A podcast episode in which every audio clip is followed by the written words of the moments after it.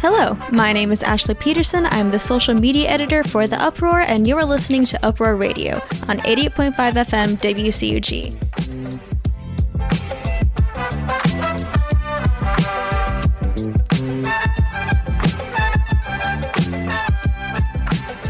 The COVID 19 pandemic has taken a toll on every aspect of life, but it has had an especially strong impact on the world of live performance. Allie Kent, the director of audience development at the Springer Opera House, came on the show to tell us how the Columbus Theater has adapted to this last year. So, how has the pandemic affected the Springer and live theater in general?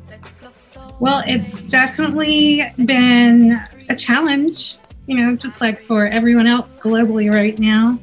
Um, but it's one that we've tried to adapt to as best we possibly can. Um, I believe we've had at least plan A through at least uh, W. it seems like this past season, we were in the middle of the very first weekend of the run of Singing in the Rain last year, last March when uh, we had to shut down. Of course, at that point, nobody knew what was going on, right? But the Springer staff, at that time, we just wanted to stay busy and try to be as helpful as we can, you know, not only for the community, but also for each other. So at that point, we began working with um, Sandy Dawson, who's our costume designer, and we partnered with Piedmont Regional Health and started making masks for their patients. So we did that. At least I think we did that starting in March, maybe the beginning of April last year, all the way through summer. We had like a little um, assembly line in one of our rehearsal studios, and that kept us busy for quite a while, at least until we were trying to figure out what the next step for theater was going to be. Between shutdown through July, we met, gosh, countless times to decide what was going to happen with live theater, all the while keeping up with local numbers and, and CDC guidances. Uh, so it was, uh, it's definitely been challenging and but uh, I feel like we're doing a really good job at trying to at least keep up with uh, uh, staying creative and putting some content out in the world, hopefully that at least makes people smile. And what have those steps look like, um, you know, as you said, from the shutdown to where we are now? Well, you know, originally we were hoping to be back in, in the theater. Again, we were making those masks through, I think, like eight, August of last year. Our seasons generally start in September. Uh, we were supposed to open last season with Spamalot. But at that point, numbers were really high in the community. So we had to cancel that and decided to do outdoor theater for our very first time with the opening of Evil Dead the Musical last October. So that was our kind of our first stint into outdoor theater. It was very challenging, but we learned a lot. But it was also a lot of fun. I mean, that was a really great show to kind of be our first show after the shutdown. And our audiences were really receptive. They were just ready to be back and, and watch live theater, to get out of the house, to get out of their uh, bubbles. So we put a lot of thought and effort into uh, making safety the number one priority with that very first show. And that's our number one priority the safety of our patrons, our staff, our actors is the very first thing we consider when planning events we started talking about all of the specific changes that the Springer has implemented in the interest of safety. We have a very rigorous cleaning policy and uh, schedule. We're cleaning all of the, the surfaces. At first, actually, for Evil Dead the musical, we were asking people to bring their own chairs. We've kind of changed that now. Now, with outdoor theater happening, now we provide chairs, but we're cleaning those chairs. We're cleaning any surfaces that any patrons may um, come in contact with. And restrooms, where we've got hand sanitizers every few feet. We're making sure that um, there's plenty of physical distancing between parties and seating. We're taking temperatures as people come into the venue, uh, making sure that we've got a very lenient refund policy. So if people aren't feeling well, we want them to know that they can buy with assurance, knowing that if they get sick or a family member gets sick, they can get their money back or they can exchange tickets for another performance. Um, because we really want people to take care of themselves and, again, keep that a priority. Right. And how has the Springer also gone about protecting their performers and the people behind the scenes? We've had an amazing partnership with IACT Health, who has been providing all of our COVID testing for all of our uh, in house performers and performers in all the shows. So they do have to have, I believe, weekly tests uh, just to make sure everybody's staying healthy. Uh, we do have actors and actor apartments here in the Springer Opera House, so everyone has to be tested. We have to take temperatures every day on your way into rehearsals. Everyone's still wearing masks in rehearsals, still keeping up with all of the guidelines that we ask of our patrons. We're keeping that as well here um, at the Springer uh, with our staff and our guest artists. What has changed, you know, since Evil Dead opening to now, where, as you mentioned, you know, patrons no longer have to bring their own chairs? What else has shifted as you have learned more over this process? Well, we're still learning. We've learned a lot, but, you know, there's quite a difference in, you know, having a show here in the theater than outside. Um, mainly, of course, keeping up with the weather. We've unfortunately had to uh, cancel some shows we had to cancel the very first day, the very first opening day of Click Clack Moo last weekend. We were thinking we may have to do it again this Saturday, but it looks like the weather is going to be great. So we of course have to pay a lot of attention to the weather.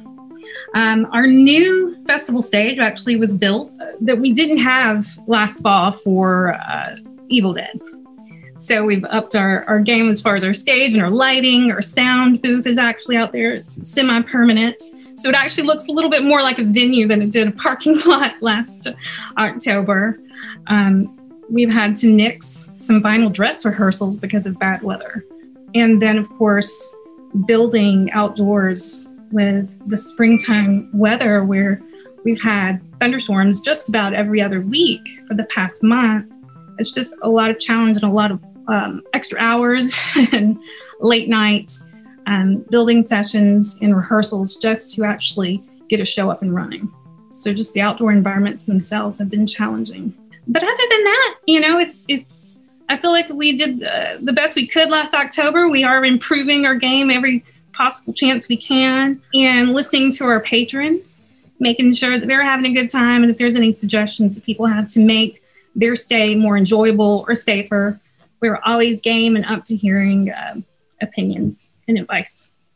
Could you speak a little bit to the audience response and just the patron response to outdoor theater and the Springer's response to COVID 19? I'm going to reference back to Evil Dead. I worked the opening night of Evil Dead the musical. Now, Evil Dead is not something I think I think people were actually kind of shocked when the Springer did this show. It's definitely edgy. it's not traditional in any way. Just a lot of fun. And I was really surprised with how our patrons perceived, like they were so excited just to be back at the Springer and to um, be enjoying live theater with their fellow theater goers. So most people have just been ecstatic about being back. I know we're all looking forward to actually getting back inside the Springer. I was just walking around the theater um, yesterday and I'm like, man, I miss having shows in here. There's nothing like being inside the Springer Opera House. But right now, we still have the spirit of the Springer. It's outside at the Springer Outdoor Theater Festival in that parking lot, and people are really having a wonderful time. Our patrons have been just so excited to be back that they don't mind the extra hassle of you know waiting in line in order to get into the venue as we take their temperature as we um, distance folks and and we're seating people and making sure there's plenty of seats, I mean, room around each other. They've just been very patient. And so that's been really wonderful that they've had that, that kind of response. We're really lucky that our community has been so supportive. It's impossible to predict COVID 19 and, you know, the course of a pandemic. But looking forward, what do we think right now the Springer's future looks like as far as outdoor theater? Just moving forward, what do we think that we're looking at? Well, a number of our staff members have already been vaccinated. Um, and we are hoping the community joins in on that so we can move on and move back indoors. Right now, actually, we have decided to have Curious George, which was our final show of the Outdoor Theater Festival. Um, it was scheduled for May 28th through June 13th. We've decided to actually move that indoors. So that actually is going to be our very first show indoors. It will be in the McClure Theater, the Dot, where we will, I think the, the limit there is 150 people. Again, we're going to ask people to wear masks. It will be a requirement. We will be continuing to take people's temperatures. We will be continuing to um, seat people, groups of um, people distant from other groups. So we're going to continue those guidelines until we're told otherwise by the CDC. We're going to continue with those rigorous cleaning schedules indoors of the new theater. And so it looks to me as if next fall, when we open our season, we're going to be back indoors at the Springer. You know, that's that's the plan, and that's where it looks like we're heading. And um, mentally, that's where we're preparing here at the Springer, is to be back indoors. Before I let Allie get back to work at the Springer, I asked her if there was anything else she wanted to talk about. Well, just if if you know of uh, any arts organizations here in town, I know people are trying to put on events. Just support your local arts organizations. Everyone's been struggling. Uh, we've been very lucky to have such a wonderful group of supporters here at the Springer who have helped us keep afloat during this time. But just to to to look out for your other fellow artists and arts organizations and check on them and, and of course support them. And we are going to have a virtual season announcement. See, I believe it's Monday, May 10th at 7 p.m. We're going to have that airing uh, or streaming from our Facebook page and our website. So we are excited. We are planning that 150th season, hoping to be back indoors at the Springer and have things back to normal as best we can. So look out for that. And of course, come out and uh, experience some live theater at the Springer Outdoor Theater Festival. We've got three more shows outdoors. This weekend, We've got Click Clack Moo closing on this Sunday. Then we've got uh, Theater for the Very Young, Planes, Trains, and Things That Go Zoom coming May 1st through the 8th. And then Best Little Whorehouse in Texas opens later this month, April 29th through May 8th. But uh, yeah, just check out our website at springeroperahouse.org to see what all we have going on. Thank you so much for coming on today. It was really great, and I hope that this will really, you know, inform the community about how live theater is evolving. We are trying our best, and we appreciate the support. And thank you so much for having me on, Ashley, and letting us talk about Springer. Thank you to Allie Kent for joining us to give a peek behind the curtain at outdoor theater in the time of COVID 19. You can find more information about the Springer Opera House on their website, springeroperahouse.org. Thanks again for listening to this episode of Uproar Radio. We hope you'll join us again next Monday at noon. For more information about the Uproar, you can visit our social media handles Uproar CSU on Twitter, Facebook, and Instagram. Uproar Radio is produced in cooperation with the student staff of WCUG Radio and the CSU Department of Communication. Thank you to Department Chair Dr. Dana Gibson and WCUG Faculty Advisor Dr. Bruce Getz, and to Uproar Faculty Advisor Joe Miller. Engineer for this episode is Sho Irakawa. You can listen to our show and more online by searching for our call letters, WCUG. I'm Ashley Peterson. Stay curious. And you've been listening to Uproar Radio.